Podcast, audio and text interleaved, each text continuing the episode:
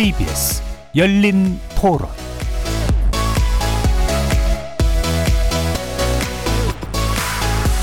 안녕하십니까. KBS 열린 토론 정준희입니다. 골고루 다 주는 게 좋을 것 같아. 소상공인보다도.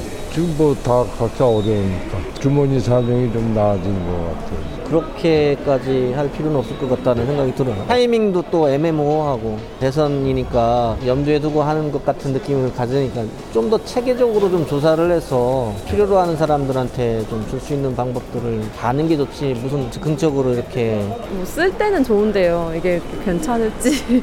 그럼 아무튼 세금으로도 나가는 거고 하니까. 필요한 사람한테 주면 좋겠어요. 전 국민은 아니고 중소 상인들이 되겠죠. 거의 뭐 수입이 없으니까. 그러니까 소상공인 입장에서는 그것도 되게 나쁘지 않을 것 같은데 형평성에 좀 어긋날 것 같아요. 그 50조 원 가지고 전액을 보상해주면. 이게 너무 막 주는 게 아닌가 너무 세금을 너무 낭비하는 느낌도 들기도 하고 준다고 해서 개선이 되는 게 사실은 없는 것 같아요 그러니까 힘든 데는 더 힘들고 받는 사람도 받으면서 쓸 거 쓰고 하는 느낌이 들더라고요 그렇게 막 획기적이거나 그러진 않았던 것 같아요. 받으면 뭐 어떻게 쓸 수도 있겠지만 그러니까 실질적으로는 안 받아도 생활하는데 문제 없으니까. 뭐 선택적 복지가 되면 좋죠. 근데 선택적 복지를 하더라도 그 선정 기준이 좀 명확해야 사람들이 모두 인정하지 할 수 있지 않을까 싶습니다.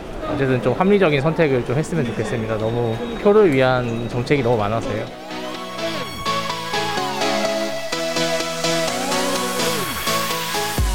거리에서 만나본 시민들의 목소리 어떻게 들으셨습니까? 오늘 토론 주제는 전국민 방역지원금 그리고 50조 손실보상안 여야의 재정 투입 경쟁 어떻게 봐야 할까입니다. 더불어민주당 전 국민 재난지원금을 일상회복 방역지원금으로 이름을 바꿔서 내년 1월 지급하겠다고 약 10조 원 규모의 예산 증액을 요구했습니다. 초과 세수분을 납부 유예하는 방식으로 방역지원금을 확보하자는 이재명 대선 후보의 주장을 당이 수용한 건데요. 국민의힘 윤석열 대선 후보도 자영업체 피해 전학, 자영업체 피해 전액 보상을 위해 집권이 50조 원을 투입하겠다는 구성을 발표한 상태죠. 지원금의 지급 대상이나 시기, 형태 등은 다르지만 여야 모두 상당한 재정 투입이 필요한 지원 혹은 보상책을 내자 기재부는 재정 건전성을 우려해 신중한 입장을 피력하고 있는 상황입니다. 오늘 KBS 열린 토론에서는 세 분의 여야 의원 모시고 각 당의 코로나 지원 방안 비교해 보고요. 필요한 재원 확보 방안에 대해서도 쟁점 중심으로 토론해 보도록 하겠습니다. KBS 열린 토론은 여러분이 주인공입니다. 문자로 참여하실 분은 9730으로 의견 남겨주십시오. 단문은 50원, 장문은 100원의 정보 이용료가 붙습니다. KBS 모바일 콩, 트위터 계정 KBS 오픈 그리고 유튜브를 통해서도 무료로 참여하실 수 있습니다. 또 이제 콩에서도 보이는 라디오로 만나실 수 있습니다. 시민 논객 여러분의 뜨거운 참여 기다리겠습니다. KBS 열린 토론 지금부터 출발합니다. 살아 있습니다. 토론이 살아 있습니다. 살아있는 토론, KBS 열린 토론. 토론은 라디오가 진짜입니다. 진짜 토론, KBS 열린 토론.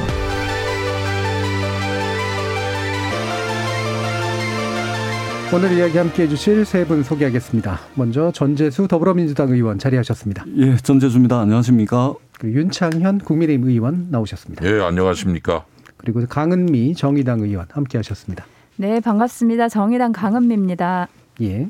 자, 지금은 여야 양당뿐만 아니라 정의당도 나름의 이제 어 재정 투입 방안에 대한 여러 가지 고민들과 제안을 좀 내놓고 있는 어 방식이어서 뭐 그 3당 간의 비교도 해볼 필요가 있긴 하겠습니다만 일단은 좀 쪼개서 접근을 해야 되니까 먼저 일단은 이제 가장 강한 여당인 더불어민주당이 현재 이제 위드 코로나 방역 지원금을 지급하겠다라고 낸 안에 대해서 어떤 어, 생각들을 나누실 수 있을지부터 한번 진행을 해보도록 하죠. 일단 전재수 의원께서 그 내용 좀 전해주시죠. 예, 일단 아, 저희들이 그동안 1차에서 5차까지 어, 때로는 전국민 재난지원금을 때로는 어, 소상공인분들 지원을 이제 해왔는데요. 이제는 저희가 어, 6주씩 3단계에 걸쳐서 어, 일상회복으로 이제 진입을 하고 있고 그 프로그램이 지금 진행이 되고 있는데요. 어, 이런 차원에서 우리가 지금 어, 재정 여력이 좀 있다면 어, 이제는 일상 회복으로 진입하는 시점에 있어서 한 번 더 이제 국민들께 방역 지원금의 형태로 어, 어, 그 전 국민께 지급할 필요가 있다. 그래서 어, 지금 한 1인당 25만 원으로 하게 되면은 전체 어, 우리나라 국민이 지금 현재 5,167만 명 정도 되거든요. 25만 원을 하게 되면은 한 12조 9천억 정도, 또 30만 원을 하게 되면은 한 15조 5천억 정도가 드는데 에, 다행히 에, 이번에 재정 당국에서 예상했던 어, 세수보다 이게 에, 추가 세수가 생겨가지고 이게 한 10조에서 15조 또 유류비를 20% 정도 저 지금 현재 인하를 했기 때문에 여기서 이제 줄어드는 세수가 한 2조 5천억 되거든요. 이걸 빼더라도 10조 이상이 추가적으로 세금이 거치기 때문에 이 재원 그러니까 이제 국채 적자 국채를 발행하지 않고도 어, 추가 세수를 가지고서 우리가 어, 국민들께 좀 지급을 할 수 있겠다. 그래서 저희들은 국가와 정부가 국민들에게 어떤 존재여야 되는지 이 근본적 질문에 답하고자 합니다. 예. 어, 그렇기 때문에 예, 저희들이 이번 예산 심사를 통해서 어, 잘 좀 설계를 해서 무너진 국민들의 삶, 또 어, 무너진 국민들의 일상을 이렇게 세우는 아주 소중한 어, 자원으로 어, 저희들이 좀 설계를 잘 하도록 그렇게 하겠습니다. 예. 그러니까 일상 회복을 지원한다. 아마 이제 뭐 경기 회복까지도 염두에 두신 것 같고요. 대략 어, 10조에서 15조 정도 사이는 추가 세수를 유예시키는 방식으로 해서 어, 재원 마련이 가능하다 이렇게 이제 보시는 입장이세요. 자 여기에 대해서 이제 야당의 평가도 한번 들어보죠. 일단 윤창현 의원님. 예, 우선 뭐그 취지에야 당연히 다 이해를 합니다. 예, 왜 그러시는지도 알고. 근데 이제 저는 그 우선 뭐 국가와 국민의 역할 이런 얘기도 하셨지만은 25만 원이나 30만 원을 전 국민한테 드리면서 뭐 국가와 국민의 역할 이런 거 얘기하는 게 조금 좀 어색하다는 생각이 들고 또 하나는 그 전 국민에게 지급한다는 것이 얼마나 효과가 있냐라고 하는 아주 중요한 그 과학적 데이터 분석이 되어 있느냐라는 건데 지금까지 나와 있는 것 중에 KDI가 분석한 바에 의하면은 전 국민 다 나눠주면 그 나눠준 돈의 한 25%만 추가 소비가 되고 나머지 한 75% 가까이는 저축되는 거예요.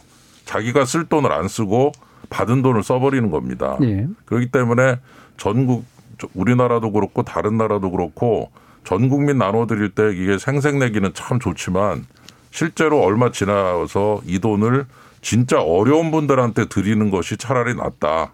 예를 들어 고통에 빠진 자영업자분들께서 얼마나 힘드시냐.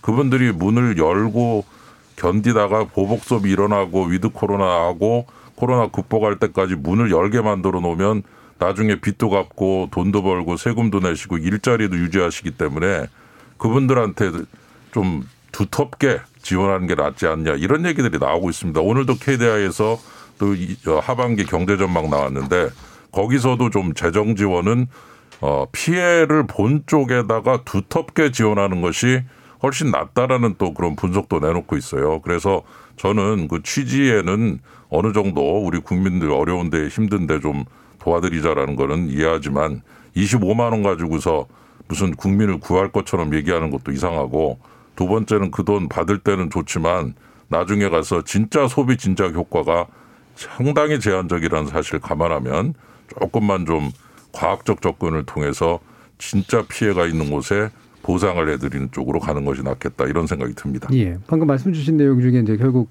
효과성이라는 그렇죠. 관점에서 접근해야 된다. 예. 그래서 이제 소비 진작 내지 경기 진작의 효과가 그래서 전국민 재난지원금 떨어지더라. 예. 그럼 마찬가지 기준으로 어, 손실 보상을 해주거나 이랬을 때가 그러니까 두텁게라는 표현을 쓰셨는데 그게 경기 진작이라는 기준인가요? 그거는 저 망하지 않게 하는 게 중요한 거죠. 예, 그러니까 예를 들어서. 예. 자영업자들이 빚이 얼마냐? 지금 자영업 빚이 858조입니다.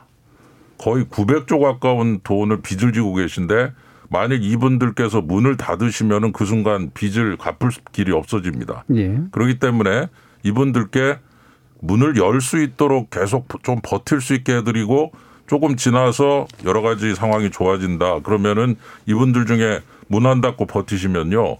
우선 부실 대출이 줄어듭니다. 그리고 일자리도 유지가 되고 세금도 낼 수 있고 그리고 여러 가지 그 소득을 통해서 우리 경제에 도움이 되는 부분이 많아요. 그렇기 예. 때문에 저희들이 골고루 드리자라고 하는 것을 무조건 나쁘다 이게 아니고 효과성이 어느 게 좋으냐라는 걸 얘기하는 건데 기본적으로 괜찮으신 분들, 견딜 만한 분들도 있거든요. 뭐 누구든지 돈 줄, 돈을 주면 나쁜 건 아니거든요. 그걸 가지고 쓸 수 있고 좋은데 그 돈을 깊게 두텁게 들였을 때 그걸 가지고 그분을 구해드릴 수 예. 있는 아주 어려운 분들한테 집중을 하는 것이 훨씬 더 효과성이 있다. 예. 그 부분을 좀 강조를 드리는 겁니다. 예. 효과성이라는 기준을 말씀하시는 건 맞는데 그 효과성에서 동일한 기준이 적용되고 있는 것 같지는 않아서 그 부분에 대해서 나중에 좀 더 아마 어, 논의를 좀 해보셨으면 좋을 것 예, 같고요. 뭐 그 어, 뭐 예. 한 마디만 드릴게요.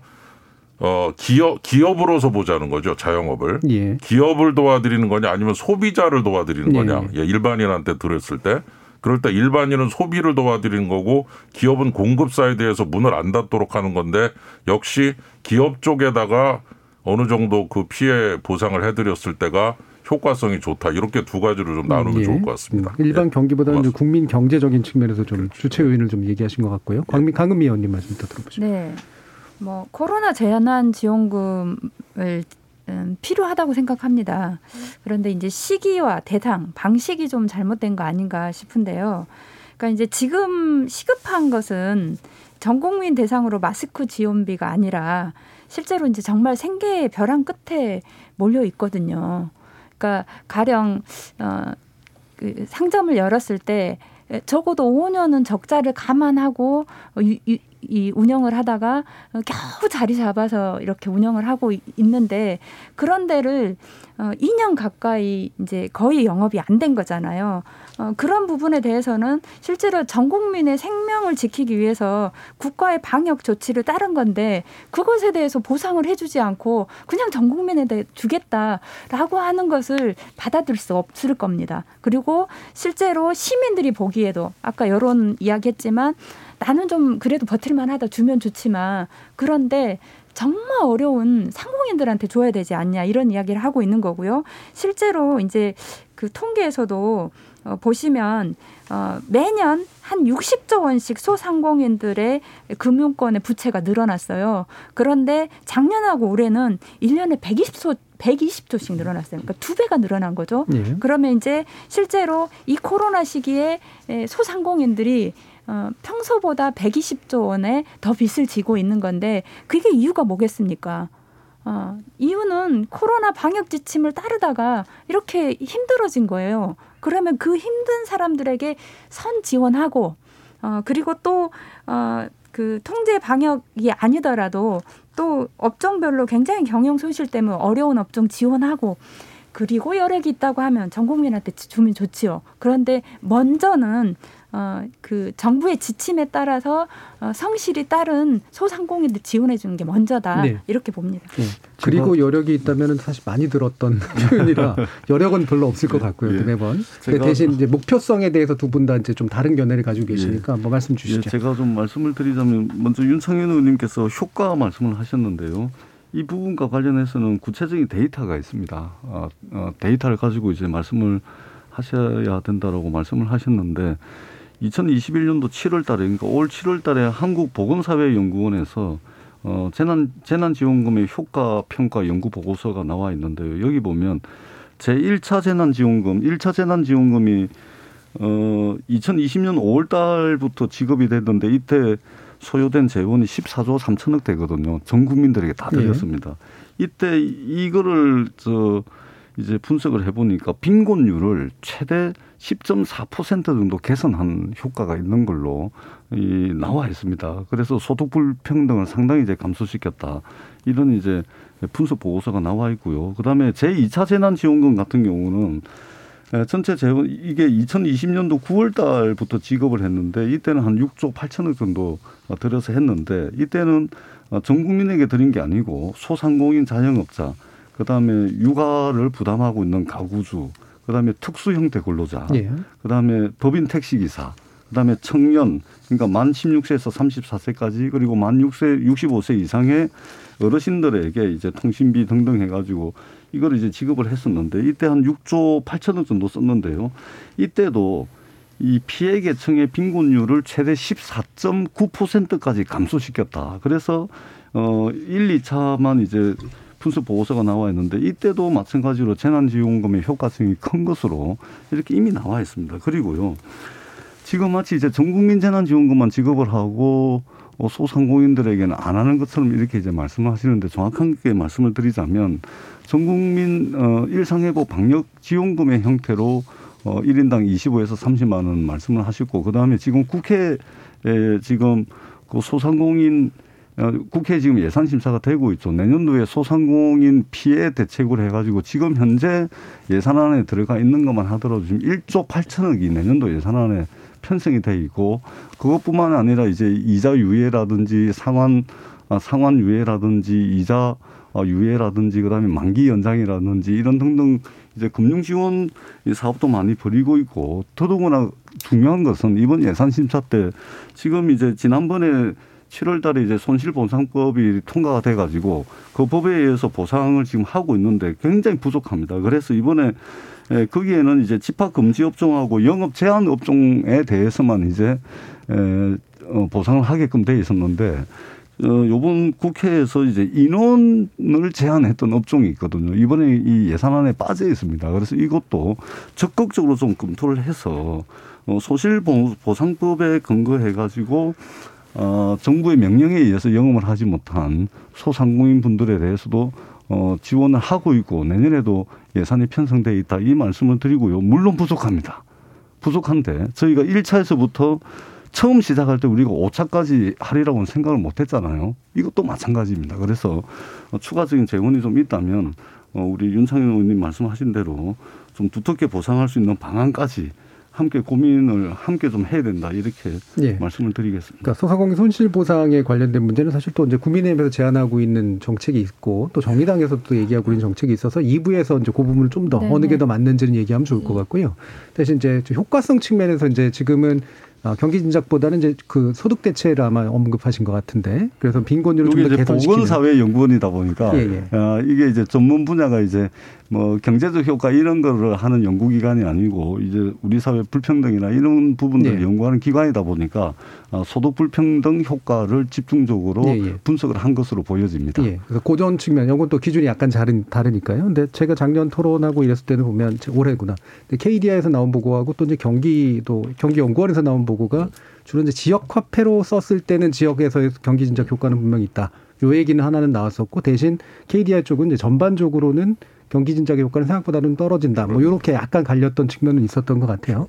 방금 말씀하신 이런 이제 빈곤 극복률 이런 부분에 대해서는 어떻게 생각하십니까? 글쎄요. 그 저 제가 그 연구를 다 앞으로 좀 더 읽어보고 그래야 될때 되는 측면이 있고. 제가 드리겠습니다. 또, 예, 아니 뭐 그거는 저 제- 당연히 뭐 웹 검색만 하면 나오는 건데 예. 제 얘기는 그 연구의 과정이라든가 범위, 그 사용된 데이터 이런 것들을 한번 정확하게 다 여기서 얘기를 못 하시기 때문에 그런 거지만은 그렇게 한 번에 재난지원금 지급이 우리나라 빈곤율을 그렇게 낮출 수 있다면 뭐 세금 거둔 거 족족 걷는 족족 다 전부 나눠드리면은 뭐 지금 전 국민이 다 같이 평등하게 살고 있을 수도 있다는 얘기도 된다는 얘기니까 그거는 아마 가정이라든가 데이터가 여러 가지 앞뒤를 좀 봐야 될 거, 맥락을 봐야 될 것 같고 서울시에 올해 4 내지 5월에서 맞춤형 긴급생활비를 지원한 적이 있어요. 요거는요 중위소득 100% 이하 159만 세대에 30만 원에서 50만 원씩 5,400억이니까 굉장히 규모는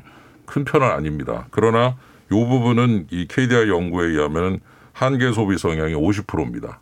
정확하게 전 국민 재난지원금의 두 배입니다. 그러니까 결국 이 돈을 들이면 오른쪽에서 쓰려고 했던 돈 반은 절약하고 쓴 돈 다 쓴다는 얘기죠. 그러나 전체적으로는 아까 말씀드린 대로 25%밖에 추가 소비가 없다. 예. 그 부분에 대해서는 우리가 분명하게 인식을 해야 되고 역시 소비를 진작시키는 것과 과연 기업들 특히 자영업도 기업인데 그 기업의 문을 열도록 하는 것의 차이가 뭐냐라고 했을 때 저는 꼭 좀 한마디 드리고 싶은 게 2017년 9월 우리 경제가 정점을 찍고 내려오기 시작합니다. 2년 동안 계속 내려왔는데 그 내려오는 동안에 너무도 안타까운 일이 생겼어요. 바로 최저임금이 2018년 19년 누적 2년 누적 30%가 증가한 겁니다. 최저임금과 관련 없는 아주 공기업, 대기업 다니신 분도 있지만 최저임금 때문에 힘들어 하시는 분이 바로 자영업자들입니다. 굉장히 어렵죠. 드리기도 힘들고 특히 편의점 같은데. 그렇게 해서 2년을 고생을 하셨어요. 임금 쇼크입니다. 근데 그 2년을 고생을 하셨는데 그 2년 지나자마자 또 코로나가 터졌어요. 코로나 쇼크. 그래서 2년은 임금 쇼크, 나머지 거의 2년을 코로나 쇼크. 그래가지고 2017년 9월부터 내려오기 시작한 우리 경제가 거의 한 4년 가까이 지금 내려온 채 저점을 찍고 올라갈 줄을 모르고 지금 상당히 어려운 상태에 있는데 참고로 우리 경제가 과거에 가장 많이 내려왔던 기간이 언제냐. 외환 위기, 1990년 외환 위기 전후 30개월입니다. 2년 반 내려온 게 기록입니다. 그런데 이번에는 4년 가까이 내려왔어요. 그러면 그 4년 내려오는 경기의 흐름 속에서 가장 큰 타격을 받고 힘들었던 분들이 누구냐? 바로 자영업자들입니다. 공기업, 대기업 괜찮습니다. 그나마 어렵지 않다는 뜻은 아닙니다.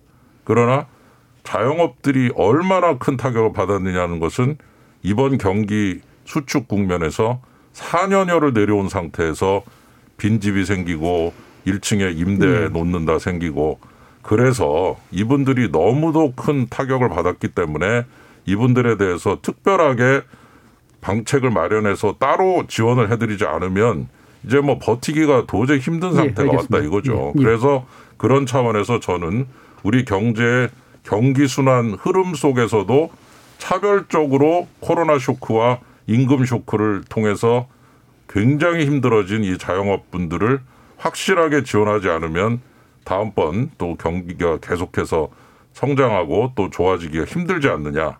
그리고 빚도 엄청 많습니다. 그 예, 빚도. 좀 도와드려야 예. 된다. 그 부분은 뒤에서 좀더 예. 나중에 얘기하실 예, 기회가 아주 있기 중요한 때문에요. 부분은 예. 경기 순환에 대해서 좀 지적을 합니다. 근데 이제 저는 조금 이제 그것을 빗대는 말이 그러니까 가령 우리나라의 불평등에 대한 문제가 얼마나 심각하고 어 그리고 정말 어 최저임금 만 원도 안 됩니다. 그리고 최저임금을 적용받는 어 그런 그 저임금의 노동자들이 500만이 넘는데 에, 가령 을들과의 싸움을 이야기하지 말고 실제 대기업 갑질 때문에 에, 각종 소상공인들이 힘든 문제들은 어, 대기업들의 갑질을 못하게 하는 방식 그리고 정말 소상공인들을 다른 방식으로 지원해 주는 걸로 이야기를 해야지 이것을 최저임금의 증가 때문에 힘들었다 이렇게 이야기하는 건 제일 야당으로서 좀 적절하지 않은 발언인 것 예, 같고요. 예. 그리고 어쨌든 어. 그 소상공인들이 힘든 부분에 대해서는 충분하게 지원해 주는 것에 대해서는 저는 여당도 어, 동의한다고 생각합니다. 그런 면에서 그러니까 소상공인들을 아까 말씀하셨는데 어, 실제 지금 현재 그 2.4조 원 예산인데요. 그런데 이제 80%만 그 지원을 어, 해주잖아요. 손실, 손실에게. 예, 그리고 그걸 좀 과소추게 했다고 봐요. 우리는 적어도 3.6조 원 정도는 분기별로 어, 지원해줘야 된다고 생각하거든요. 그리고 이제 또 다른 문제는 2020년부터 올해 6월까지는 또 손해를 봤는데 지원을 안 해줘요. 그러니까 그런 것들이 가중돼 있어서 이번에 2.4조 원 지원해주더라도 전에 가, 그, 소, 그 영업 손실을 본 것을 이렇게 극복할 수가 없는 거죠. 예. 그래서 이전에 손실을 본 것은 어떻게 지원해 줄 거냐 이것도 좀 논의가 필요한 사항이라고 봅니다. 예, 제가 손실 보상 관련 얘기는 네, 뒤에서 이제 좀 더 이렇게 정책적으로 맞붙으신 부분이 제가 있으니까. 윤창 의원님 말씀에 대해서 조금만 좀 그 설명을 드리자면요. 어, 이, 그니까 저희가 지금 그 5차 재난지원금까지 지급이 됐잖아요. 그 중에 2차, 3차, 4차 재난지원금이 이제 소상공인 자영업자 분들에게 에, 지원이 됐는데 이때는 이제 맞춤형 재난지원금 형태로 지급이 됐는데 전체 이제 24조 2천억 정도가 지급이 됐습니다. 어, 그렇기 때문에 우리 저 윤상현 의원님께서 이제 어, 거시경제적 측면에서 어, 이 자영업자 분들도 어려운 측면, 이게 구조적인 거를 설명을 해 주셨는데, 그렇기 때문에 저희가 2차, 3차, 4차에 걸쳐서 어, 소상공인 분들에게 24조 2천억 정도 지원을 했고요. 그 다음에 올 7월부터 이제 시작, 발효가 된 이제 손실 보상법에 따라서 부족합니다. 그러나, 예, 예. 어, 영업 손실 보상을 하고 있고, 또 앞으로도 추가로 좀 검토를 해야 된다고 생각을 합니다. 그래서 내년도 예산안에 지금 소상공인분들 대상으로 해가지고 손실보상 추가 지원 예산을 지금 국회에 1조 8천억이 넘어 와 있습니다. 뿐만 아니라 저신용 소상공인들이 있잖아요. 이 신용이 낮은 분들, 금융권의 문턱이 높기 때문에 이분들에게 긴급 자금을 공급을 하는데 이게 또 한 1조 4천억 됩니다. 그다음에 요즘 폐업을 하고 싶어도 폐업을 못 하잖아요. 이런 분들을 위해서 원스톱으로 폐업을 지원할 수 있는 패키지 지원 이게 또 소상공인 분들 1만 명을 추려 가지고 지원을 하고 그다음에 오디션 통해 가지고 소상공인들 선발할 겁니다. 아, 이분들 대상으로 최대 1억 원까지 신규 사업을 해 가지고 지원을 하고 그다음에 판로 진출하는데 지원을 하기 위해서 올해 5만 3천 명 지원을 했거든요. 내년에는 라이브 커머스 뭐 이런 이제 온라인 판로 진출 지원을 하기 위해서 올해는 내년에는 6만 명을 계획을 하고 있다는 말씀도 아울러서 알겠습니다. 드리도록 하겠습니다. 예, 손실 보상 방식 2부에서 얘기할 게 이제 일부 그냥 다 끌어내 주긴 했는데요. 예. 지금 이제 약간은 좀 길어지는 느낌이 있어가지고 비슷한 문제를 잡고 그래서 이제 중요한 말씀드리시긴 합니다만 약간 좀 더 스피디하게 짧게 이제 좀 갔으면 좋겠는데요. 어, 손실 보상에 관련한 건 2부에서 좀 더 필요한 부분도 논의하시고요. 지금 이제 수, 그 세수 유예를 통한 재원 확보 방안 요게 이제 사실 두, 그다음 쟁점이기 때문에 이 부분에 대해서는 좀 논의가 필요하거든요. 일단 강미 의원님 이 부분 어떻게 생각하세요? 네. 그 여당에서 주장하고 있는 납부 유예 방식은 어, 재원 확보 방안으로 적절하지 않습니다. 어, 왜냐하면 국세징수법 제14조에 이야기하는 납부 고지의 유예는 그 사유가 실제 납세자들이 어려움에 처했을 때에 해당되는 거여서 이 맞지 않고요. 이제 자꾸 편법 쓰면 안 된다고 봅니다. 정말 필요하다고 하면 저는 단기적으로 국채 발행해서 어 올해 그 본해산 이야기할 때 본해산에 태워야 된다고 생각합니다. 그래서 예. 내년부터 바로 그 힘든 그 자영업자들에게 제대로 지원해줘야 된다고 생각하고요. 그리고 이제 장기적으로는 이제 필요하다고 하면 증세 등이 필요하고 그리고 당장 내년 예산에도 보면 어, 조세 지출이 많이 있습니다. 그러니까 대기업들에게 실제로 세금을 깎아주는 예산들이 쭉 있거든요. 어, 그런 대기업들에게 조세 지출하는 거 그런 거 좀 없애야겠습니다. 예, 그러니까 납부 유예라고 하는 거는 유예 조건에 해당하지 않기 때문에 네. 현재 제- 제기되고 있는 건 이거는 법상으로도 안 맞는다라고는 하는 거라 만약에 필요하다면 뭐 국채를 발행하거나 네. 아니면 이후 증세를 통해서 해결하는 게 정당한 방법이다라고 네, 네. 일단 얘기해 주셨으니까 요거 답변 듣고 또 아, 저는 한번 쉬네요 그러면. 예, 예. 왜냐하면 여기서 또 얘기하시면 또 아마 반론하실 것 같아서 예. 어, 근데 이거는 이제 그 납부 유예를 하는 것은 재원을 조달하는 하나의 에, 기술적 방법으로서 아, 저희들이 하는 거다 이 말씀을 드립니다. 제가 근원적인 말씀을 근본적인 말씀을 한번 드리자면요. 어, 18세기 사람이죠. 아담 스미스 이후에 에, 큰 정부 작은 정부 논쟁이 한 300년 있었습니다. 300년 동안. 때로는 큰 정부가 득세하기도 했고 때로는 어, 해지면 도둑놈 잡는 역할에 국가의 역할을 한정했던 그런 작은 정부가 때로는 또 득세했던 적도 있습니다. 근데 최근에는 이제 큰 정부, 작은 정부가 논쟁이 의미가 없어졌습니다. 왜냐하면 어, 친구들 만나는데 몇 명 이상 만나지 말아라. 설 명절, 추석 명절에 고향을 가라 말아라까지 정부가 개입을 하고 또 가게 영업 시간도 정부가 제한, 제한을 하고 또 우리가 재난지원금을 통해 가지고 최초로 정부가 국민들에게 현금을 직접 지급하는 이런 시대가 왔습니다. 이미 큰 정부의 시대가 온 것이죠.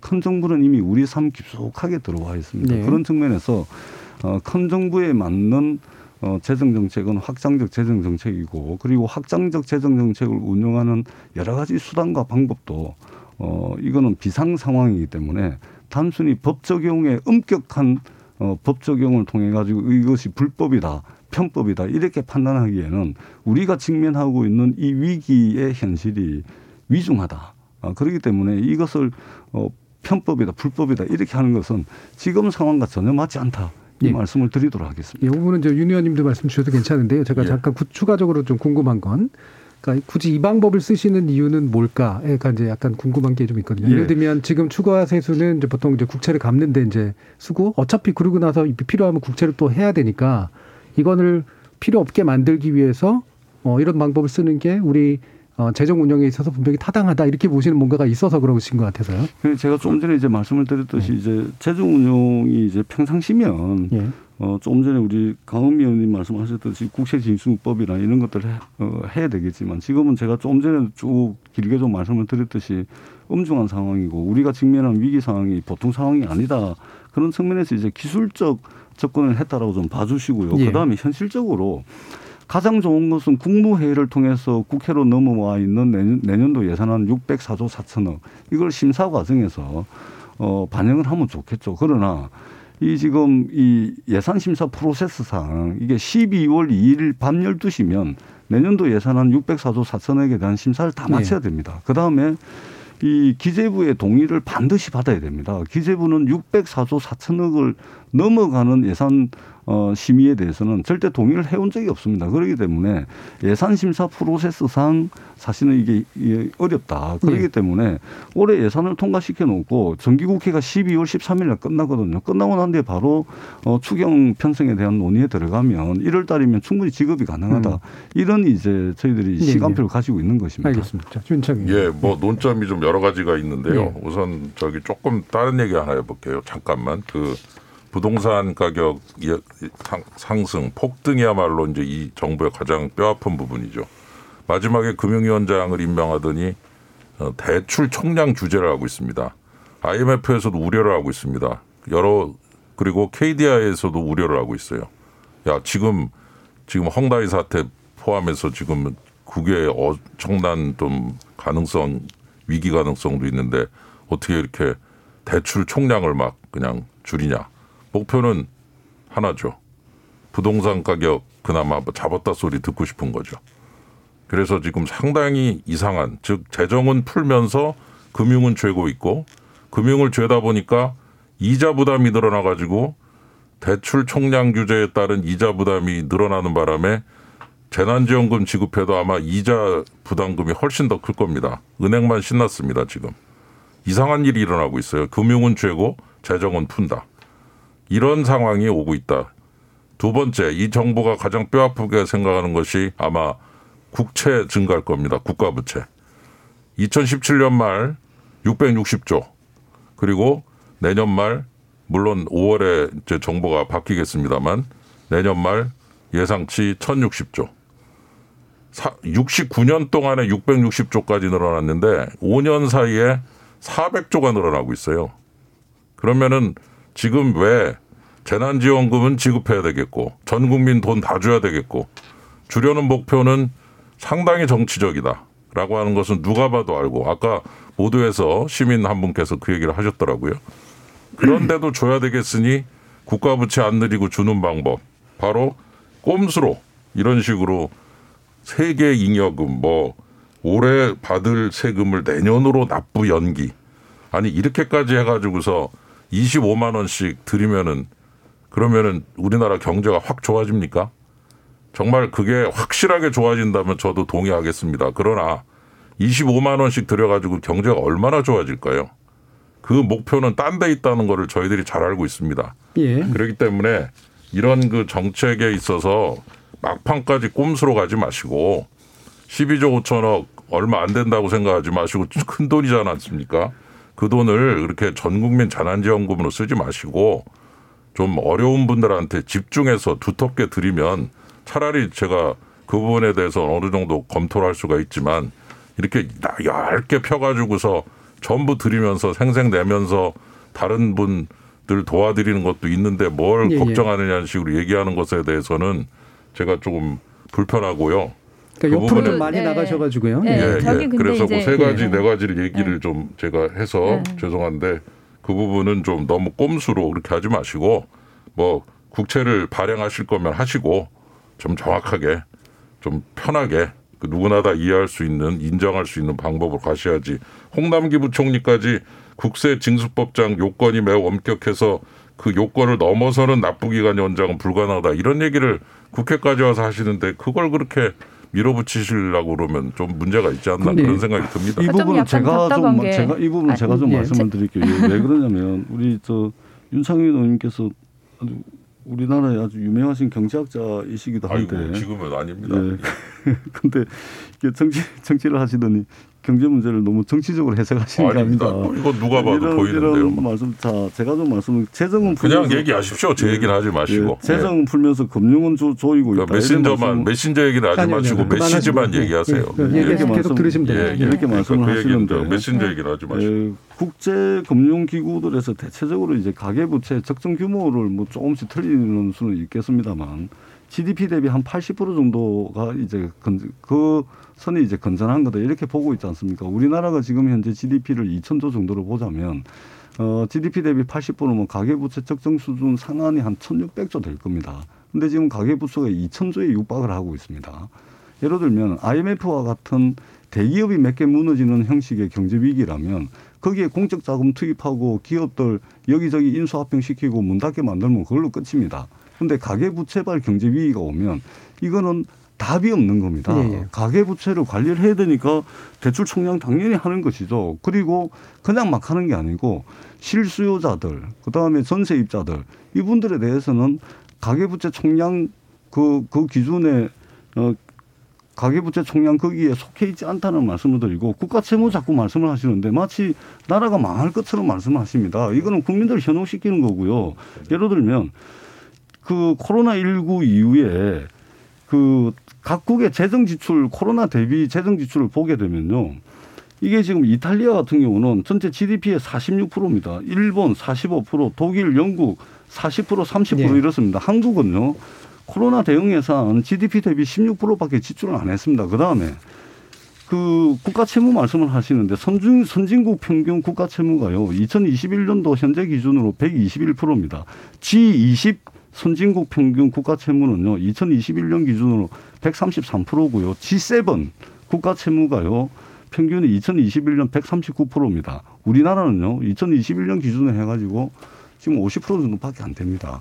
그렇기 때문에 국가 채무를 빨리 넣는 건 있습니다. 빨리 넣는 것은. 그러나 이것 또한 OECD 평균에 비하면 OECD가 한 24% 넣는데 우리는 21%입니다. 예. 빨리 넣 빨리 넣는 것에 대해서는 여야가 머리를 맞대야 되겠지만 마치 국가 채무가 많이 늘어가지고 미래 세대에 부담을 지운다. 나라가 망한다. 이렇게 말을 말씀을 하시는 것은 자칫 잘못하면은 국민들을 혼란에 빠뜨릴 수 있다. 이 말씀 네, 제가 우려했던 부분이 사실 이 부분인데요. 얘기가 커지다 보면은 중요한 얘기긴 하지만 오늘의 쟁점과 무관하게 얘기가 전개될 가능성이 상당히 좀 높아서요. 근데 이제 아마 윤창현 의원님 같은 경우 이 부분이 꼼수다라는 걸 강조하기 위해서 예를 들면 부채 관리도 결국 꼼수고 그다음에 이런 세수 관리도 결국 꼼수다라는 걸 얘기하신 것 같은데 그 부분에 대한 사실 확인은 좀 필요한 게 있는 것 같거든요. 예를 들면 어 이자 부담이 늘어난다는 건 하느니 정하는 금리의 문제인데 이게 부채 부채 조절하는 문제는 아니지 않습니까? 돈줄을 재면요 예. 금리가 늘어날 수밖에 없습니다. 그래서 이 기준금리를 올 기준금리를 올리면은 돈줄을 줄이거든요. 그럼 돈줄이 준다고 하는 것은 대출과 예금이 줄어드는 것을 돈줄이 준다. 늘어나는 속도가 줄어드는 거를. 그러니까 돈의 양과 금리는 반비례한다. 뭐 그건 이제 첫 초보적인 예, 그런. 그런 얘기입니다. 예. 그러니까 기준금리를 올릴 수밖에 없는 거고 그러면 기준금리가 오르면서 은행들이 먼저 금리를 올리 현재적으로 올리면 결국은 우리 대출이 많은 분들이 전부 이자를 내다 보면은 아마 지금 재난지원금 푸는 거 아마 거의 다 이자로 다 들어올 겁니다. 제가 저 국감 때도 그 얘기를 지적한 적이 있고요. 예. 그래서 뭐그 부분에 대해서 지적을 해주셨는데 하나만 지적을 하면 우리나라는 음, 근데 저, 그 저기 부채가 좀 저도 이야기를 할 수 있도록 좀 해주시죠. 아니 저도 한번 저기 저 건너뛰었어요. 이 아까 건너뛴 건 아니고요. 정확히 말하면 답변을 하시는 걸한 네. 번씩 질의하시는 네, 네, 네. 거예요. 그러니까 제가 좀 듣겠습니다. 저, 도 좀 마저 얘기하고 넘기겠습니다. 예, 그래서 아까 뭐, 뭐 OECD 평균도 얘기하시고 그랬는데 어, 하나 꼭 얘기하는 거는 우리나라 돈은 남들이 쓰는 돈이 아니다. OECD 그리고 거기에는 미국과 일본이 있는데 미국은 달러 전 세계가 다 쓰는 바람에 국채 발행하면 다 사들입니다. 일본도 준기축 통화국입니다. 예, 기축 통화국 얘기는 저희 그렇죠. 토론에서 여러 번 했기 예, 때문에 많았죠. 지금 얘기하실 그거를 평균을. 그렇게 예. 얘기하시면 안 되고 이탈리아, 프랑스, OECD 캐나다는 어떻습니까? 거기는 자, 유로 쓰잖아요. 자, 아니, 아니. 잠깐만요. 말씀하시죠. 쓰고. 네. 그래서 그 부분은 미국에만 해당하는 아니요, 제가 강미 의원 네. 발언권 드렸습니다. 제가 제가 예. 이야기 좀 예. 할게요. 예. 그러니까 이제 저는 그 양 양당에 다 모순이 있다고 보는데 가령 이제 어 그 앞서서 말한 것처럼 자영업자의 부채가 너무 많이 늘었다고 이야기를 했잖아요. 그러면 실제로 그 자영업자가 부채가 는 것에 대해서 정부가 재정을 확장해서 지원을 해줘야 되는 그렇죠. 문제입니다. 예, 예. 왜냐하면. 어, 다른 나라들은 코로나 시기에 엄청나게 재정을 확장해서 실제로 그 자영업자도 도와주고 국민들을 도와줬기 때문에 에, 상대적으로 그 이 자영업자들의 부채가 안 늘어났어요. 근데 우리는 평상시보다 두 배다 늘어났는데 근데 한편으로는 자영업자 부채 늘어나서 문제라고 하면서 또 한편으로는 정부의 재정 지출을 어, 더 긴축해야 된다. 이런 표현들이 너무 적절하지 않은 것 같고 그다음 에 다만 이제 또 여당에서는 그렇게 생각을 했다고 하면 아니 본인이 세운 기재부 장관이잖아요. 그런데 기재부 장관을 설득하지 못해서 재정 확장 못한다. 너무 무능한 정부 아닙니까? 예, 알겠습니다. 자, 여기까지는 지금 일부 좀 길게 어, 여당의 안에 대해서 이제 논의를 했습니다만 이 안에 야당의 시각도 녹아 있기 때문에요. 아마 2부에서 이 부분을 다시 좀 되짚어 보면서 얘기할 수 있을 것 같고요. 지금까지 들어온 청취자 문자 또 들어보고 가겠습니다. 정희진 문자 캐스터. 네, 지금까지 청취자 여러분이 보내주신 문자들 소개합니다. 최건승님, 기재부는 돈의 주인이 국민이란 걸 명심해 주셨으면 합니다. 국민, 국민이 낸 세금, 국민을 위해 필요한 시기에 사용하겠다는데 재정 건전성만 강조하는 건 아니라고 봅니다. 0290님, 전 국민 방역 지원금, 선별 재난 지원금, 의미 없습니다. 이보다는 위드 코로나 방역에 더 힘써야 합니다. 생활치료센터 확충, 위중증 병실, 의료인력 확충 등이 먼저입니다.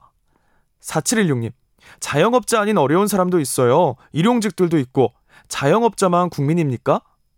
표유정님, 방역지원금은 물론 손실보상도 투트랙으로 지급한다는데 뭐가 문제인가요? 지원금 받지 않아도 되는 가구는 기부하는 방법도 있는데요. 전 국민이 지역화폐로 지원금 쓰면 돈이 돌아 경제에 도움이 되지 않을까요? 선택적 지원은 오히려 비용도 많이 들고 사각지대가 많아 후유증이 더 큽니다. 최준용 TV님, 재난지원금 주고 인플레이션 폭등하면 그 책임은 누가 지나요? 세수도 없이 국채 발행하면 그 빚은 누가 갚나요? K79808073님. 줄 사람 안 줄 사람 나누게 하는데 1년 걸립니다. 저도 소상공인인데 지난번 3차 재난지원금 받을 때도 몇 개월 걸렸습니다. 서류 내다가 한 달이 그냥 지나갔습니다. 지원 속도도 중요하니 전 국민들에게 빨리 지급하는 방안을 마련해 주십시오. 0800님. 자영업자로서 지역 화폐로 수령 시 지원금 사용 제한이 있어서 그 기간 동안은 확실하게 매출에 도움을 주더군요. 손님도 좋고 장사하는 입장도 좋았어요. 0577님. 왜 자영업자만 힘들 거라고 생각하십니까? 직장인들도 몸담았던 기업이 어려워져서 무직, 무급 휴직하거나 그만둔 사례 많습니다. 그분들은 누가 도와주나요? 4964님. 민주당은 전 국민 재난지원금이 아닌 소득 하위 20에서 30%에게 50, 50만 원씩이라도 확실하게 지급하는 게 낫습니다. 저소득층에게 재난지원금은 여윳돈이 아닌 생계가 달린 일입니다. 라고 보내주셨네요. 네, KBS 열린 토론. 이 시간은 영상으로도 생중계하고 있습니다. 유튜브에 들어가셔서 KBS 일라디오 또는 KBS 열린 토론을 검색하시면 지금 바로 토론하는 모습 보실 수 있습니다. 방송을 듣고 계신 여러분이 시민 농객입니다. 계속해서 청취자 여러분들의 날카로운 시선과 의견 보내주세요. 지금까지 문자캐스터 정희진이었습니다. 토론이 세상을 바꿀 수는 없습니다.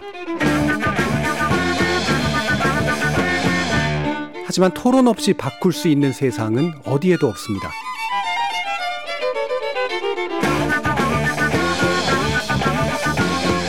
세상의 선한 변화를 갈망하는 당신.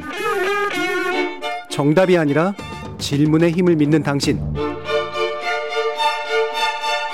우리 KBS 열린 토론에서 만납시다.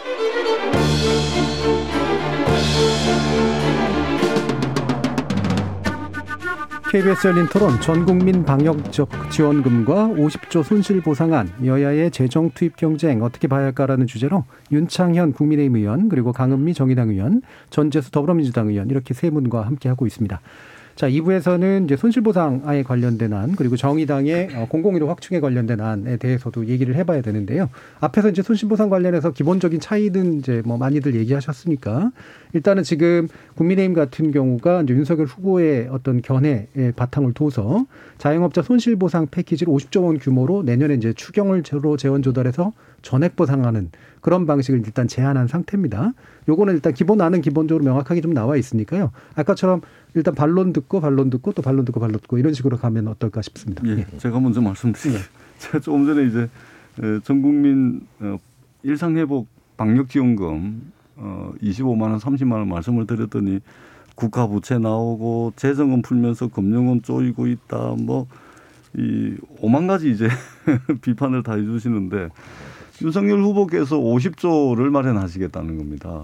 근데 저희들이 이제 재원 조달 방안까지 이제 구체화 시켜서 그 프로세스까지 국민들께 저희들이 공개를 했습니다. 근거를 가지고 하는 이야기죠. 예. 윤석열 후보가 50조 원의 돈을 마련하겠다고 하는데 올해 예산이 604조입니다.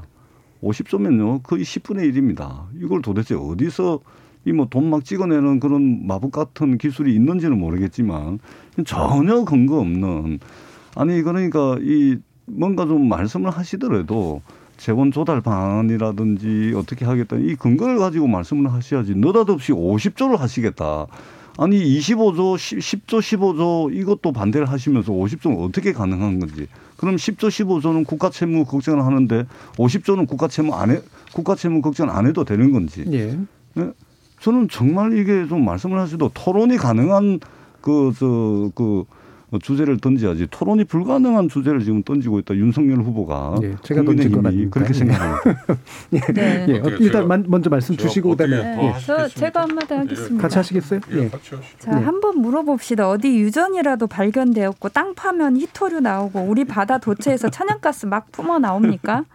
이렇게 빚을 내 계속 내어도 감당이 된다고요? 아닙니다. 국가 경영을 책임진 사람이 이런 짓 하면 안 됩니다. 이 발언을 김기현 원내대표가 9월 9일 날 국회 교섭단체 연설에서 네. 했습니다. 그러니까 국민의힘을 보면 그 정말로 국민을 위한 정치를 하고 있는지 필요에 따라서 어, 필요하면은 여당 공격하는 용어로 쓰고 또 필요하면 50조 막 이렇게 수포 발행하고 네. 이런 방식으로 하는 거에 어떻게 신뢰를 할 수 있겠는지 음. 어, 그래서 50조는 어떻게 하겠는지 좀 묻고 예. 싶습니다. 비교적 뭐 그래서 단순한 질문들 두 가지입니다. 그렇게 예. 하시죠. 뭐 예. 그 우선 그 400조를 늘여놓고 나서 예. 400조를 5년 사이에 늘여놓고 나서 40조를 또는 40조 정도를 가지고서 무슨 어, 나라 망칠 사람들이라고 얘기하는 것 자체도 참 그렇고요. 그 다음에 또 하나는 그 전 국민 다 주지 못해서 지금 안 달인데 지금 전 국민 다 주는 게 아니고 일부 그 업종에만 이걸 국한시켜서 지원을 하는 걸로 지금 재원 확보 방향의 현실성 그렇죠. 문제를 얘기해 예. 주시죠. 예. 그래서 이제 이 부분을 이제 고민을 많이 하고 있습니다. 예. 예. 여기서 뭐 일일이 다 모든 게 마련돼 있다라고 얘기하는 거는 좀 어불성설일 것 같고 재정 자금이라고 하는 것이 이제 어디서부터 나오느냐라고 하는 것이 어, 참 중요한데 예. 이 지사께서도 그 저기 보, 보, 보- 기본소득 얘기를 하시면서 세출 구조 조정을 25조를 얘기하셨더라고요. 이제 후보님이시죠 이재명 후보님. 그러니까 국민의 입장을 얘기해 예, 주시죠. 그래서 말씀하시는 25조, 50조. 예, 25조. 그래서 저희들도 지금 대부분 반 이상을 어, 그 퇴출 구조 조정으로 지금 그 생각을 하고 있고, 예. 예, 또 하나는 그 일부 단기 부채, 즉 임기 내 상환 가능한 부채, 요 부분도 지금 고민을 하고 있습니다. 그러니까 절반 조조는 세출 구조 조정하고 그렇죠. 세출 예. 구조 정도 정도. 그다음에 나머지는 임기 내 어, 갚을 수 있는 단기 부채 개념. 그래서 이런 정도를 통해서 이렇게 지원을 했을 때 이 부분에 따른 경제적 효과는 상당히 클 것이다. 왜? 비용 대비 수익이 커야 되거든요. 아까 말씀드린 대로 자영업자 빚이 800 한 60조 정도 되는데 거, 거기에서 빚 지금 지원한 게 50조 정도 지원을 하는데 이분들에 대해서 지원을 통해서 문을 닫지 않도록 했을 때 어떤 그 좋은 효과가 오느냐. 부실 대출이 줄어들어요. 바로 이게 중요한 거죠.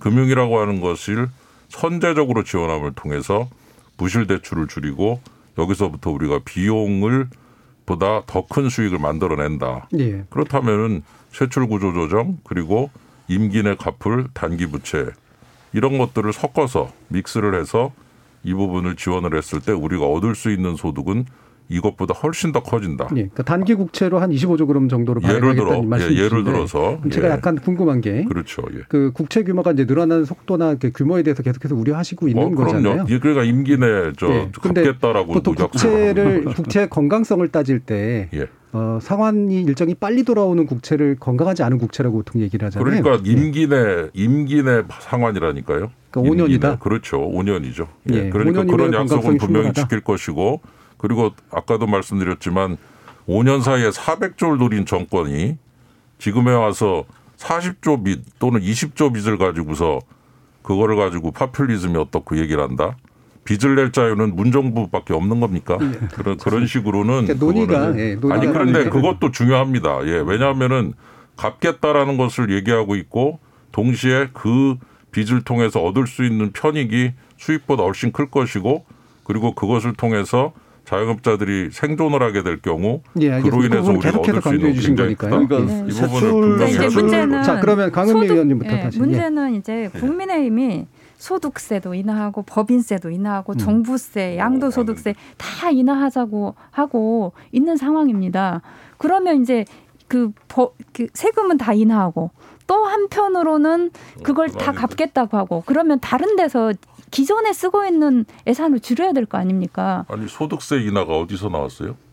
그런 건 나온 적이 없는데. 그러니까 뭐 지금의 공약의 아니, 형태로 표현된 게 아니라 아니 그동안 평상시에 그동안에 얘기하는 그동안에 거죠. 주장했던 것들이 주- 그런 아니, 주장들이 법안이 있었고 많이 돼 있죠. 상속세 인하도 나오고. 네, 그리고 실제 이제 아니, 그런 지난번에 법안들이 저- 나온 건 어. 네, 맞았습니다. 저- 네. 저- 그리고 공약하고 상관없어요. 네, 공약하고는 상관없고요. 네. 그건 분명히 하세요. 공약하고 상관없어요. 아니 그런데 그러니까 당이 후보가 따로 있고 어, 당의 의원들이 따로 있는 게 아니라 그동안에 국민의힘이 일반적으로 추진을 해왔던 것이 세금을 인하하자는 것이었고 실제로 그 이제 부동산과 관련해서도 어, 그동안은 계속 부동산세가 너무 높아가지고 뭐 세금을 얼마 물어야 된다 이런 거 얼마나 오분 발언이나 의원들 국민의힘 의원들 얼마나 많이 발언하셨어요. 그래서 실제로 지난번에 어, 그 민주당하고 같이 해서 또 세금 인하 하는 법률 통과했고, 그러니까 그런 면에서 보면 진짜로 예산을 어, 국민에게 많이 주겠다고 하면 어, 그것에 대한 증세 방안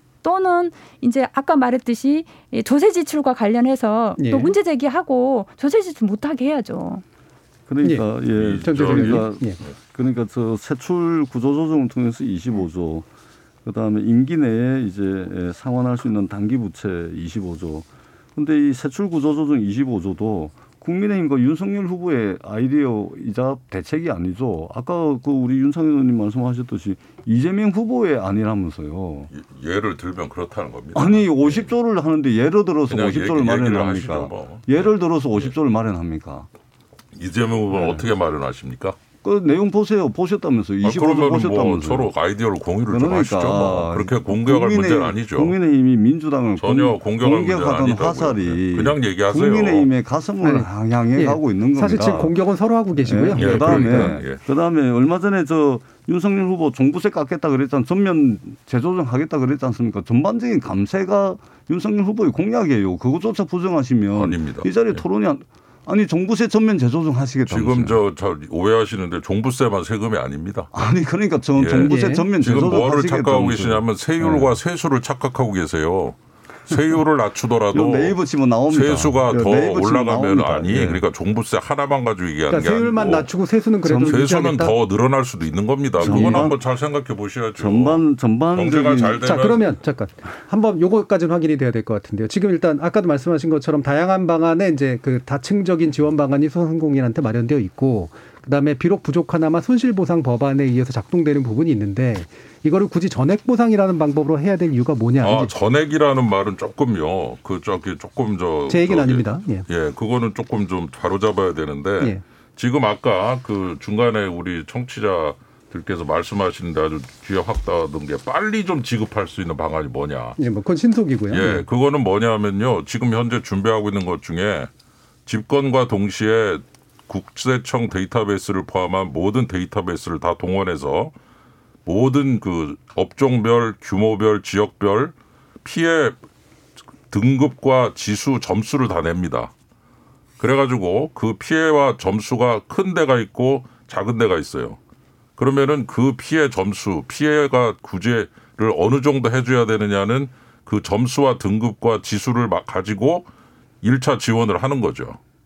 그러면은 그 피해라고 하는 것이 굉장히 과학적으로 몇 년간의 그 데이터에서 검증이 돼 있기 때문에 신청을 하기 이전에 정부의 모든 데이터를 다 동원해서 50조가 필요하다고 생각하신 계산하신 근거가 있을 근거가 거예요. 있습니다. 예. 그래서 그분이. 이제 대략은 예, 대략만 말씀드릴게요. 예. 뭐 이거 굉장히 긴데요.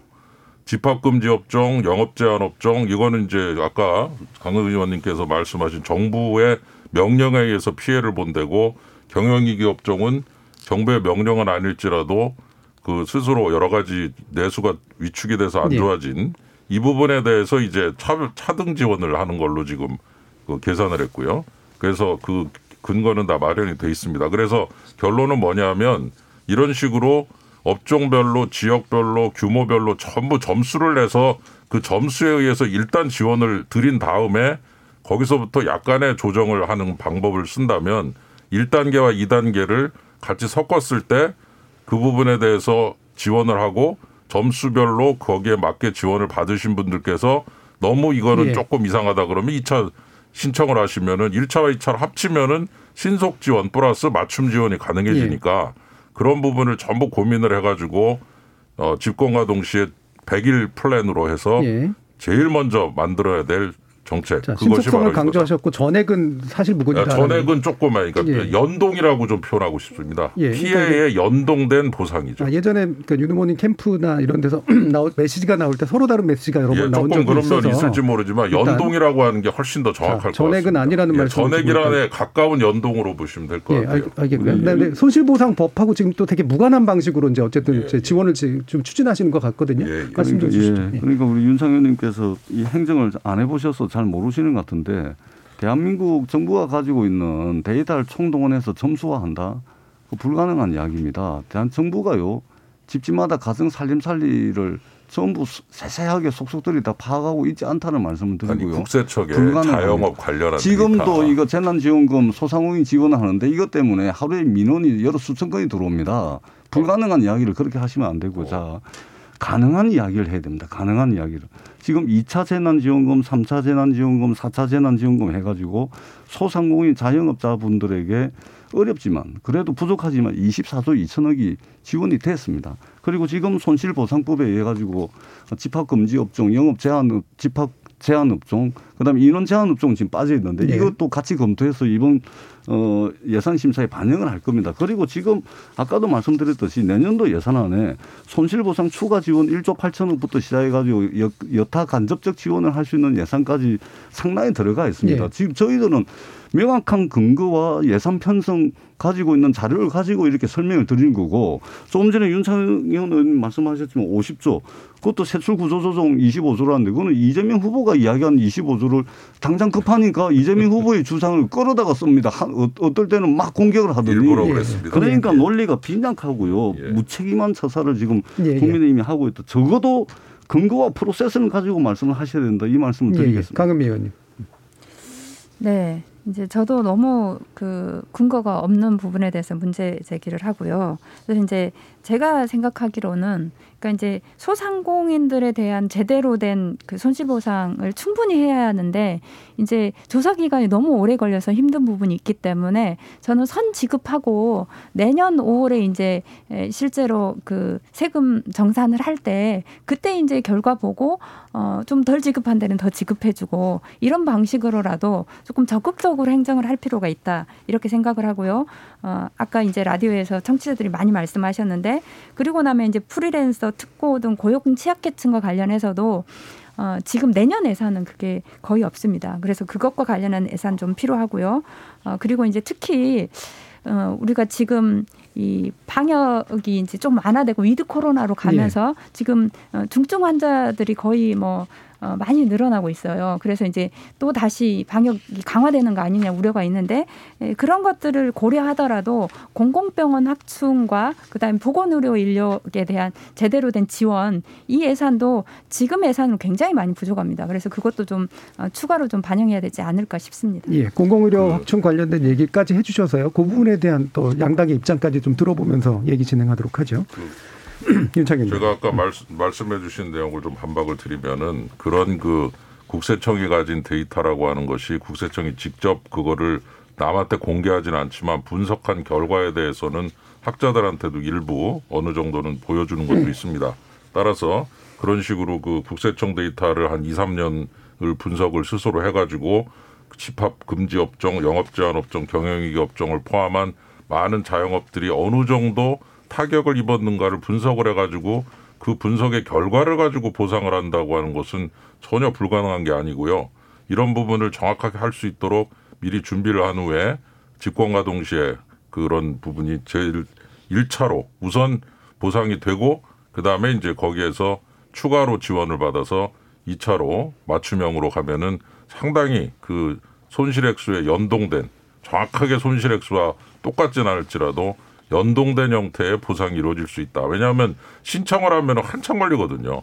신청하기 전에 먼저 제대로 된 분석을 통해서 보상을 드린다. 이 부분을 갖다가 분명히 말씀드리고요. 그 다음에 또 하나 있는 거는 5조 정도의 재원을 보증 재원으로 이용해서 50조 정도를 조달해서 그 50조의 보증을 통해서 확실하게 저 지원을 통해서 이 제일 악성 부채를 안고 있는 분들께 금융 지원을 해드리는 부분도 들어 있습니다. 그래서 50 플러스 50 이 정도의 그 패키지를 만들어 놓고 있고 이 부분 은 아마 신용보증재단이 될 것 같기도 한데요.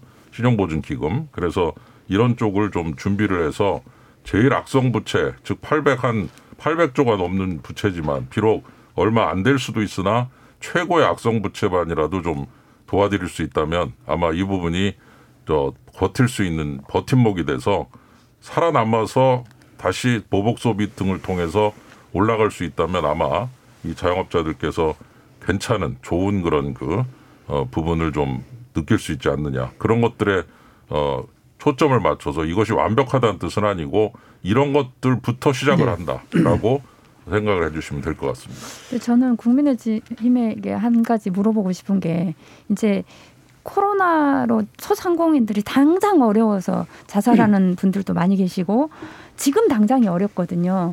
그런데 집권하고 나서 내년에 준다? 진짜 지금 힘들다고 하고 그것에 대해서 동의한다고 하면 저는 어, 3당 후보들 같이 모여가지고 동의하는 부분과 관련해서는 그것에 따라서 내년 본회선에 책정하자.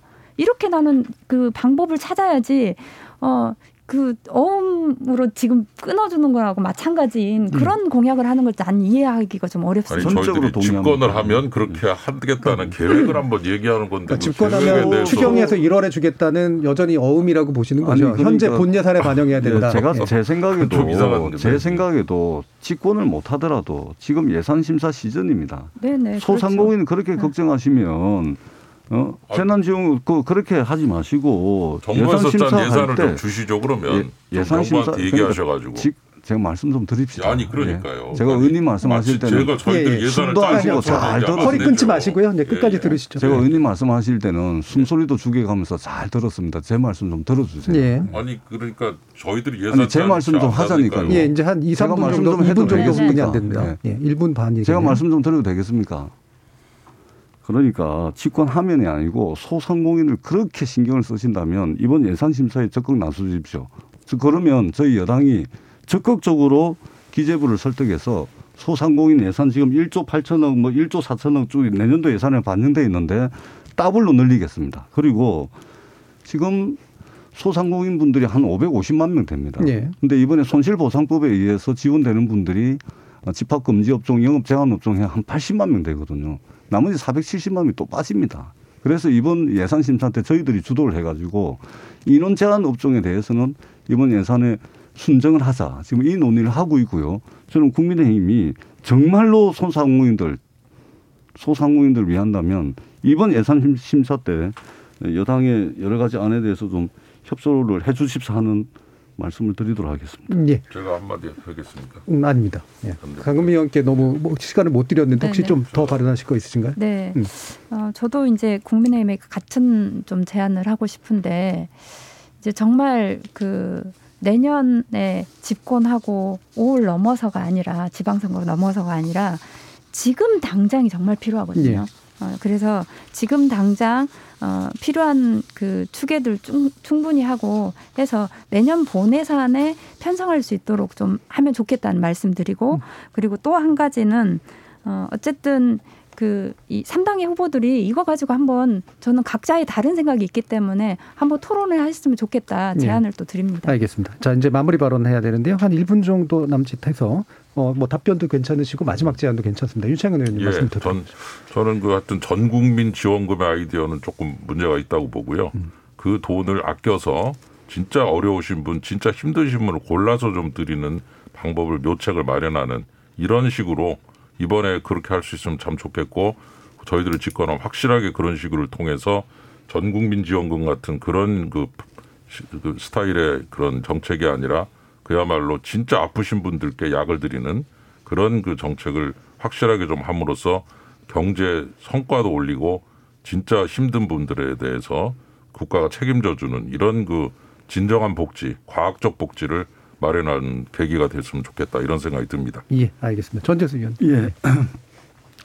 큰 정부의 시대가 왔습니다. 대한민국의 근대 국가가 수립되고 난 뒤에 정말로 국민들에게 국가와 정부의 역할이 무엇인지를 근본적으로 묻고 있습니다. 이제는 국가와 정부가 답해야 됩니다. 확, 큰 정부에는 확장적 재정 정책이라는 옷을 입어야 됩니다. 어, 국민들이 힘들고 어려울 때 국민들의 삶을 이렇게 세울 수 있는 재정의 역할, 어, 민주당이 적극적으로 하겠다는 말씀을 드리고요. 이미 선별 직업은 손실 보상을 통해서 자영업 어, 소상공인들에게 선별 지급하고 있습니다. 보편 직업은 어, 일상회복 방역 지원금을 통해서 보편 직업도 놓치지 않겠다는 말씀을 드립니다. 국민들께 손톱만큼이라도 힘이 되는 어, 예산이 될 수 있도록 이번 정기국회 예산심사 열과성을 다해서 최선을 다하겠다는 말씀을 드리겠습니다. 네, 알겠습니다. 자, 강은미 의원님 마지막 발언입니다. 네. 정의당은 위드 코로나 맞춤형 민생 예산을 이야기하고 있습니다. 어, 그래서 충분하다고 하는데 충분하지 않습니다. 그래서 어, 소상공인들 어, 그리고 이 프리랜서 특고의 고용 취약계층들 어, 제대로 지원해 줄 수 있는 것 더 충분하게 예산 마련해야 되고요. 그리고 내년 대선 끝나고가 아니라 어, 당장 예산 마련하자고 제안 드리고요. 어, 그리고 그런 것들에 대해서 이제 많이 그 국민들이 정치인을 불신하는 이유가 여기서 이렇게 막 노력, 논의하고 필요하다고 하고 정작 예산 마련할 때는 다양한 이유로 해서 또 제대로 예산이 논의가 되지 않습니다. 그래서 반드시 에, 애결위에서 그리고 양당의 원내 그 대표들 사이에서 오늘 했던 이야기가 아, 꼭 반영될 수 있도록 어, 좀 약속을 좀 지켜줬으면 좋겠습니다. 예, 짧게만 그럼 공공유료 체계 확보에 대해서 어느 정도 예산이 더 추가돼야 된다고 생각하시나요? 네. 어, 당장은 어, 설계비 등이 좀 필요해서 한 900억 정도 예. 내년 예산은 반영하고요. 그리고 이제 그 이후에는 1년에 한 1조 5천억에서 2조 정도 해가지고 한 5년 정도 예산을 어, 반영하면 그러면 음. 어느 정도 공공의료 체계가 좀 마련될 수 있다고 봅니다. 그렇지 않아도 저도 이 자리에 오기 전에 울산 의료원 설립 문제 예. 때문에 이제 어, 좀 보다 왔는데 지금 상당히 이제 공공 우리가 그 코로나19 이후에 공공병원의 중요성이 얼마나 어, 예. 좋은지 이제 파악을 했지 않습니까? 그래서 이번에 국회 예산 심사 과정에서 저희 민주당도 재정 당국을 최대한 설득을 해가지고 공공병원만큼은 최대한 많이 좀 확충을 할 수 있도록 그렇게 지금 예산 심사 방침을 정하고 있습니다. 알겠습니다. 네. 그러면 900억 예산 반영된다고 봐야 저 엄청 됩니까? 노력하고 있습니다. 네, 네. 예, 알겠습니다. 국민의힘도 그것에 동의하시면 함께 노력해 주십시오. 자, 네. 마지막에 갑자기 합의 구조가 만들어지는 듯한 그런 느낌이 들었는데요. 자, KBS 열린 토론 오늘 논의는 이것으로 모두 마무리하겠습니다. 오늘 토론 함께 해 주신 강은미 정의당 의원, 전재수 더불어민주당 의원, 그리고 윤창현 국민의힘 의원 세 분 모두 수고하셨습니다. 감사합니다. 네, 고맙습니다. 감사합니다. 광고를 있는 그대로 믿지는 않듯 정치적 발언 역시 액면대로 받아들이지는 않는 습관이 생겼는데요. 우리는 포퓰리즘이 아니라 정말 국민을 위한 거고 저쪽은 매표 행위를 위해 나라 재정을 거덜내는 대중 영합 정치다라는 말을 들으면 실제로 그럴 수도 있고 아닐 수도 있다. 또 모두가 진실은 아니겠지만 또 그런 말을 할 수도 있는 거다. 대략 이런 자세로 거리를 둡니다. 어차피 정치는 지지층의 마음을 사는 것이라는 점을 인정해야 하니까요. 대신 그래도 누가 좀 더 국민 경제적 관점을 가졌는지 현실 가능성과 미래 대비에 좀더 초점이 잘 맞춰졌는지 정도는 꼼꼼히 짚어줄 필요는 있겠죠. 참여해주신 시민 농객 여러분 감사합니다. 지금까지 KBS 열린 토론 정준입니다.